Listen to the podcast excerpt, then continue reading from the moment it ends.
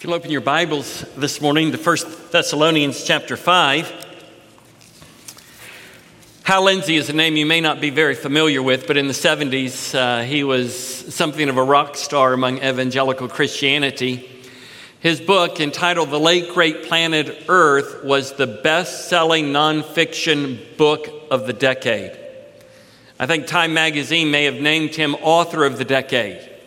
And in that book, The Late Great Planet Earth, Hal Lindsey tapped into a, to a reservoir among evangelical Christianity that, that's very, very interested in the second coming of Jesus Christ. In fact, it is an insatiable interest among a lot of Christian people.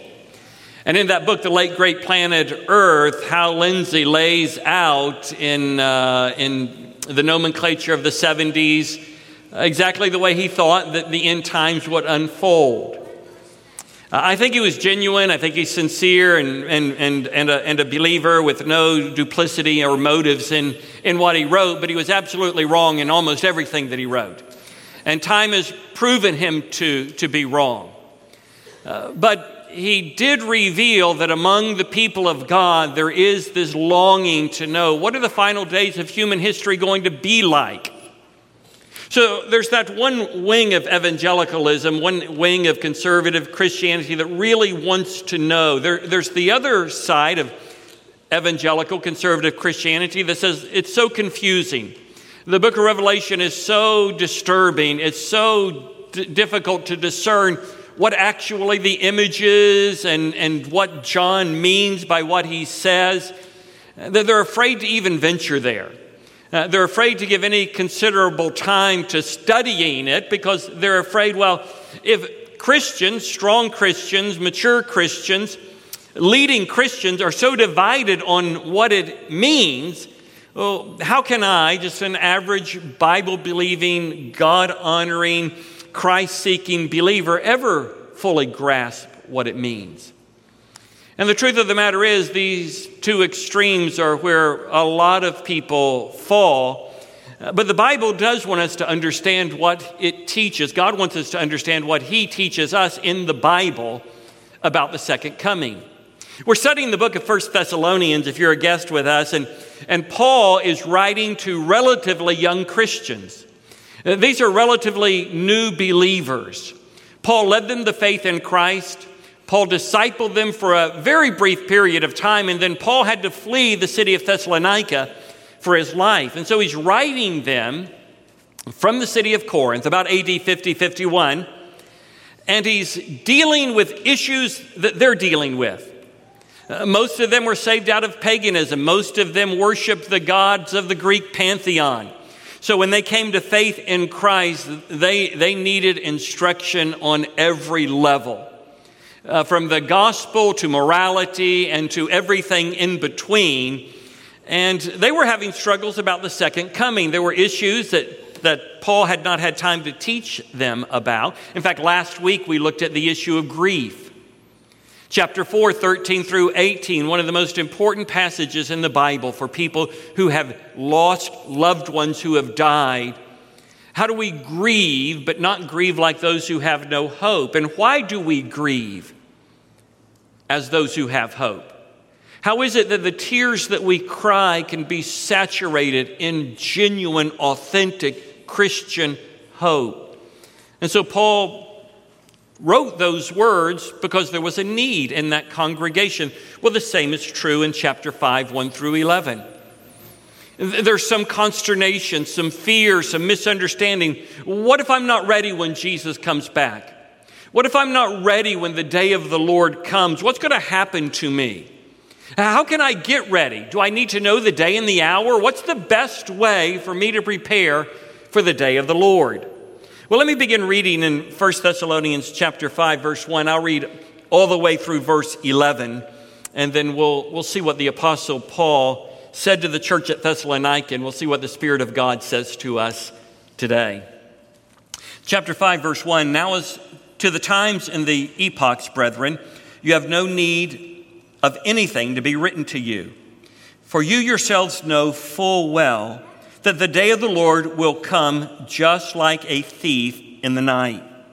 While they are saying peace and safety, then destruction will come upon them suddenly, like labor pains upon a woman with child, and they will not escape.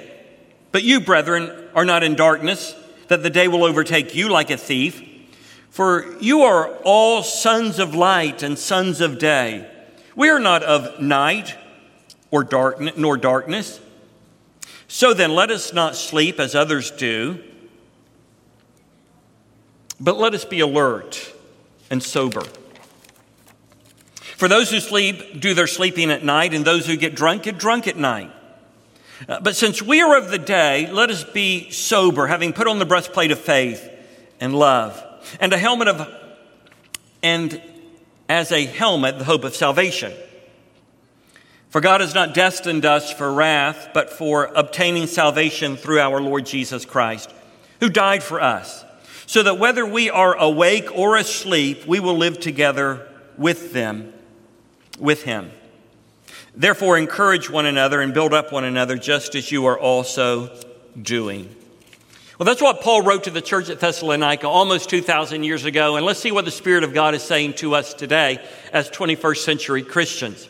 The first thing I want you to know is that nobody knows when Jesus will return. Nobody knows the day and the hour except God the Father. So the Thessalonians are wondering okay, if, if I'm going to be ready when Jesus comes, if I'm going to be prepared when Jesus arrives, what time is it going to be? What's going to be the day? What's going to be the hour? When am I going to know so that I can make sure I'm absolutely ready and I'm confident that when He comes, I'm not going to be caught off guard or I'm not going to be unprepared? But in the first two verses, Paul says that nobody knows the day or the hour, that He's going to come like a thief in the night. That's exactly what Jesus taught. Listen to what Jesus said in Matthew chapter 24 verse 36. But of that day and hour, no one knows, not even the angels of heaven. And then this is really striking, nor the Son, but the Father alone. So people have, have gotten out their clocks and they've gotten out their charts and they've gotten out their graphs. Uh, but Jesus said in Matthew 24 36, the angels don't know, he doesn't know. Now, that's a difficult issue in and of itself, but that's another, another thought for another message. Uh, but the point is, the Father does know, and He's keeping that secret close to Himself. Matthew chapter 24 and verse 42. Therefore, be on the alert, for you do not know which day your Lord is coming. Acts chapter 1, verse 6 and 7. Uh, so when it, so when they got together, they were asking him, saying, Lord, is it at this time you are restoring the kingdom to Israel?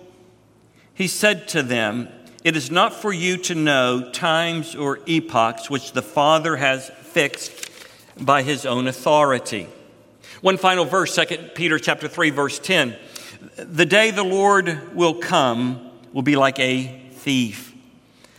And so, spending our time trying to figure out, well, what month will it be? What year will it be? What day will it be? Uh, that is wasted energy and wasted time. He's going to come like a thief in the night.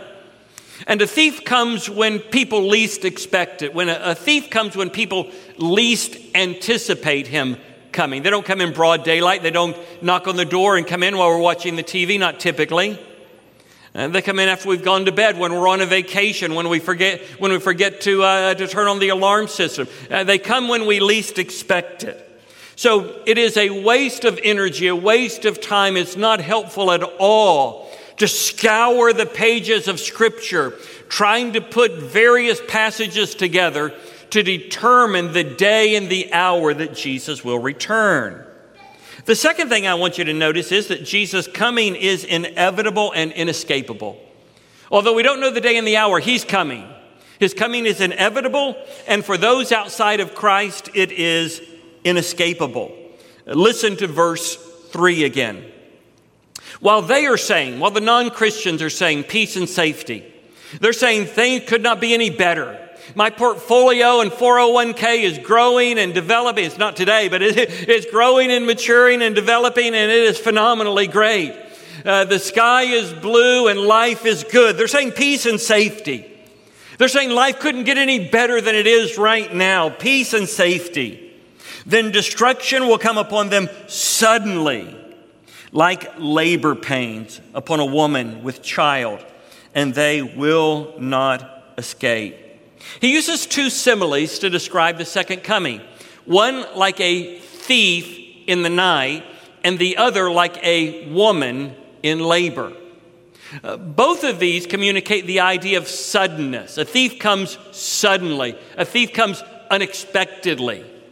Well, in some sense, labor pains are like that. That is, they're not completely unexpected, but you may be, a, a lady may be walking around the house, washing the dishes, and all of a sudden she begins to enter into labor. It's, it's sudden because one moment she is not in labor, the next moment she is in labor, but it's not completely unexpected. So the thief in the night, it is sudden and unexpected. Uh, the issue uh, or the illustration, the simile, uh, like a woman in labor, it, it's sudden and inevitable. That is, all things being as they should be in a pregnancy, the woman is going to enter into labor. It is inevitable. When we had, uh, before we had Lydia, out of deference to my wife, we went through all kinds of Lamaze classes. We did the kinds of things that make me a little bit queasy. We watched the kinds of films in these Lamaze classes that make me a little bit weak in the knees. But I did it. I did it out of love for my wife. I did it out of the thought that we had a daughter coming. So we get into the, into the labor room, and Jaylin begins to enter into rather intense labor. So I sit down beside her and I said, All right, sweetheart, uh, let's begin to breathe like they taught us in class. I no sooner said that than she said to me, Please shut up. And I said, uh, Sweetheart, we went through the classes. You know, this is what you wanted to do. Let's, let's just try it. And she says, Let me just say this one more time to you. I don't want you to call me sweetheart in this moment, and I want you to shut up. And I said, Well, what would, she, what would you like me to do? She said, I would like you to sit in the chair and watch the baseball game and not bother me right now. Well, inevitably, inevitably, labor pains come. So the coming of Jesus is going to be sudden it's going to be inevitable. It's going to be unavoidable. That's the way that it's going to be for non Christian people.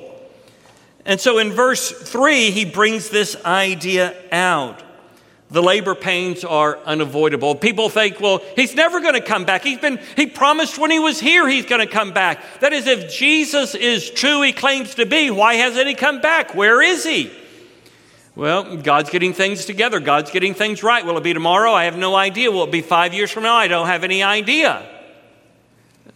But I know that the Bible says that his coming, his coming will be sudden and it will be inevitable. Well, in verses 4 through 10, he wants to bring out the idea that, that believers don't need to be afraid of that day. Believers do not need to fear the second coming of Jesus. And as we read through these verses from verse 4 to 10, what you'll see is that there are basically two kinds of people that are going to be discussed. There are those who are going to be ready and those who are not going to be ready. There are going to be those who are in the light, and there are going to be those who are in the darkness. There are going to be those who are spiritually awake, and there are going to be those who are spiritually asleep. There are going to be those who are self controlled and those who are not self controlled. So look with me in verses 4 and 5. He says, But you, brethren, notice he uses an adversative particle. Those little words can be, be so important. He, he's changing his focus. To the lost people, he comes like a thief in the night, like a woman in labor pains. But you, but you, brethren, are not in darkness, that the day would overtake you like a thief. For you are all sons of light and sons of day. We are not of night nor of darkness. So notice he's describing the Christian person. He says the Christian person is a son or daughter of God.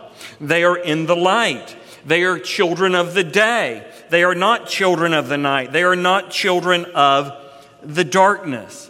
So he's drawing a contrast in the way that people will be Some will be caught completely unawares when Jesus returns. The others don't know the day, they don't know the hour, they don't know the season, but they're not going to be unprepared when Jesus returns. Look with me in verse 7. For those who sleep, do their sleeping at night, and those who get drunk, get drunk at night. In fact, go back with me to verse 6. Look, uh, look at verse 6 with me, the word so then. If the word, the little adversative particle but is important, so are the two little words so then. He, he's drawing an inference, he's drawing a conclusion, he's, he wants to make an additional point. So he says in verse 6 So then let us not sleep as others do, but let us be alert and sober. Now, last week we looked at the idea that when Paul was talking about those who have died in Christ, he described them as being asleep. He, he's using the imagery differently in this passage. In the passage last week, those who were asleep in Jesus were those who died as Christian people.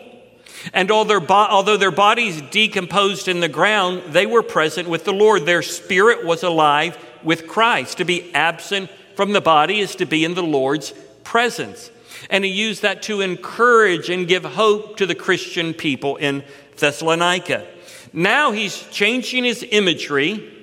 Those who are asleep, or those who are sleeping right here, are those who are outside of Christ. So then, let us not sleep as others do. That is, lost people are spiritually asleep. He said, instead, let us be alert and sober. Let us be watchful and ready and prepared when Jesus comes. And when he uses the word sober here, he means self controlled. Let us live self controlled lives. People with drinking problems lack self control. But there are a lot of areas of life where a person can lack self control. So he's saying, let's be spiritually alert and let us be people who are self controlled. And then he goes on, as I read just a moment ago in verse 7 For those who sleep, those who don't know Jesus, do their sleeping at night. A lot of bad things happen at night. That is, under the cover of darkness, there are things that happen that would not take place in the day because people know that those activities are illegal or immoral or frowned upon. So he says, For those who sleep, do their sleeping at night, and those who get drunk, get drunk at night. He's using the night as an image of, of being unconverted, of not being a Christian. He's contrasting those who are spiritually awake with those who are spiritually asleep. He's using a contrast those who are spiritually of the day and those who are spiritually of the night, those who are born again by the Spirit of God and those who are not born again by the Spirit of God. And so he says in verse 8, notice the little particle again, but, the adversative particle, but since we are of the day, since we're born again by the Spirit of God, we are indwelt by the Spirit of God, we're clothed in the righteousness of Christ, since we are God's people, since we are of the day, let us be sober, let us be self controlled. Having put on the breastplate of faith and love and as a helmet, the hope of salvation. So he's saying, let's be warriors for Christ. Let's be soldiers for Christ. So he uses the imagery of warfare. Now, he'll use the imagery of warfare in different ways, in different passages. It's, it's a little bit fluid. He does it over in Ephesians 6 as well. But here he's saying, let us put on the breastplate of faith and love and by that, he's meaning we've been saved by faith, let us live by faith. We've been saved by faith, let's walk by faith. We've been saved by faith, let's, let's make choices that reflect that salvation by faith. Let us be people that live by faith and love. And when we live by faith and love, faith in Jesus Christ, we live walking out that faith. We people that love God with all of our, our heart, soul, mind, and strength, love our neighbor as ourselves. We are soldiers ready for spiritual battle. We don't take up physical weapons, uh, but we're doing spiritual warfare for the kingdom. We're praying for lost people. We're sharing the gospel with lost people. We're discipling young believers to help them be solidified in their faith. We're not the kind of people that have decided, well, I'll just, I'll just retire spiritually. I'll, I'll come to church and occasionally I'll read my Bible and uh, I, will, I will do those things, but I'm not going to be a warrior anymore. I'm too old to be a warrior. I'm too tired to be a warrior. But if you are a believer in Christ, you're a warrior from the day you are saved until the day that you die. So he says, put on the breastplate of faith and love and the helmet, which is the hope of salvation. The world's hope is in this world. The world hopes in the things of this world. The world hopes that the stock market goes up. The world hopes that their political candidates are going to win. The world hopes that things are going to unfold for them in a favorable way. But our hope is in Jesus Christ. Our hope is focused on the salvation that we re- we've received in Christ. So he says in verse 9 to bring them even greater comfort. For God has not destined us for wrath. That is, these are brand new Christians. They don't know a lot about the gospel. They're being informed as they read this letter. They're being discipled as they read this letter. And he says, I want you to know that God hasn't chosen you to be his children because he wants to judge you. Wrath is for those whom God judges, not for God's children. God disciplines us for our good. God disciplines us as a good father, but God's wrath does not fall on his children because his wrath fell on his son in their place. And so we've not been saved for wrath, but for obtaining salvation through our Lord Jesus Christ. There he says it clearly and definitively. We believe there's only one way that a person can be made right with God. We don't believe that there are many ways that all lead to the same place. We believe that salvation is in Christ alone. We believe in the exclusivity of the gospel. We believe in the uniqueness of Jesus Christ. That we receive salvation through our Lord Jesus Christ. There aren't many pathways to God. There's a single door. There's a single gate. The road is narrow, the invitation is broad. But the road is narrow. It's through our Lord Jesus Christ. So, in order to drive the point home, he says in verse 10 this is the Jesus, not any Jesus. Uh, not the Jesus who uh, a moralist, not the Jesus who is the simply an exorcist, but the Jesus Christ who's God incarnate, who died for, uh, who died for us so that whether we are awake or asleep, we will live together with him. Now he changes his imagery again here in this verse, and he goes back to what we talked about last week in verses 13 through 18. So when he says, Who died for us, so that whether we are awake, alive when Jesus returns, or asleep, our bodies have decomposed in the ground, but we are in God's presence when Jesus returns we will live together with him. That's the hope of our salvation, that we are with our Lord Jesus Christ, the one who died for us and the one through whom we have received salvation. Therefore, he says, encourage one another, build up one another, just as also you are doing. Notice the one another. He says, encourage one another and build up one another. In, in the coronavirus age, it's me against the world. It's me being very reclusive. Uh, but there are many ways to love one another, encourage one another, build up one another, and still be safe.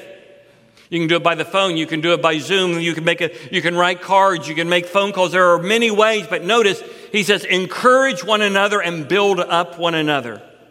He, he doesn't want us sinking back and hiding from our Christian responsibility because we live in an age of pandemic. He wants us to encourage and build up. Now, some, because of health considerations, have got to be very, very cautious, very, very careful, and we all should be careful. But you don't get coronavirus over the telephone or over the internet or writing a note to someone. We can build one another up, but it means I got to quit thinking about myself and I got to think about my responsibility. I've been called to be an encourager and a builder, an edifier. I've got to get my focus off of myself and I've got to put my focus on the Lord Jesus Christ and on his people. Uh, so as we as we bring the passage to a close, I want to come back to this idea again that there are two groups of people in the passage today, and they could not be any more different. They may look on the outside very much alike, but one is awake and the other's asleep. One is ready when Jesus returns, and the other will not be prepared.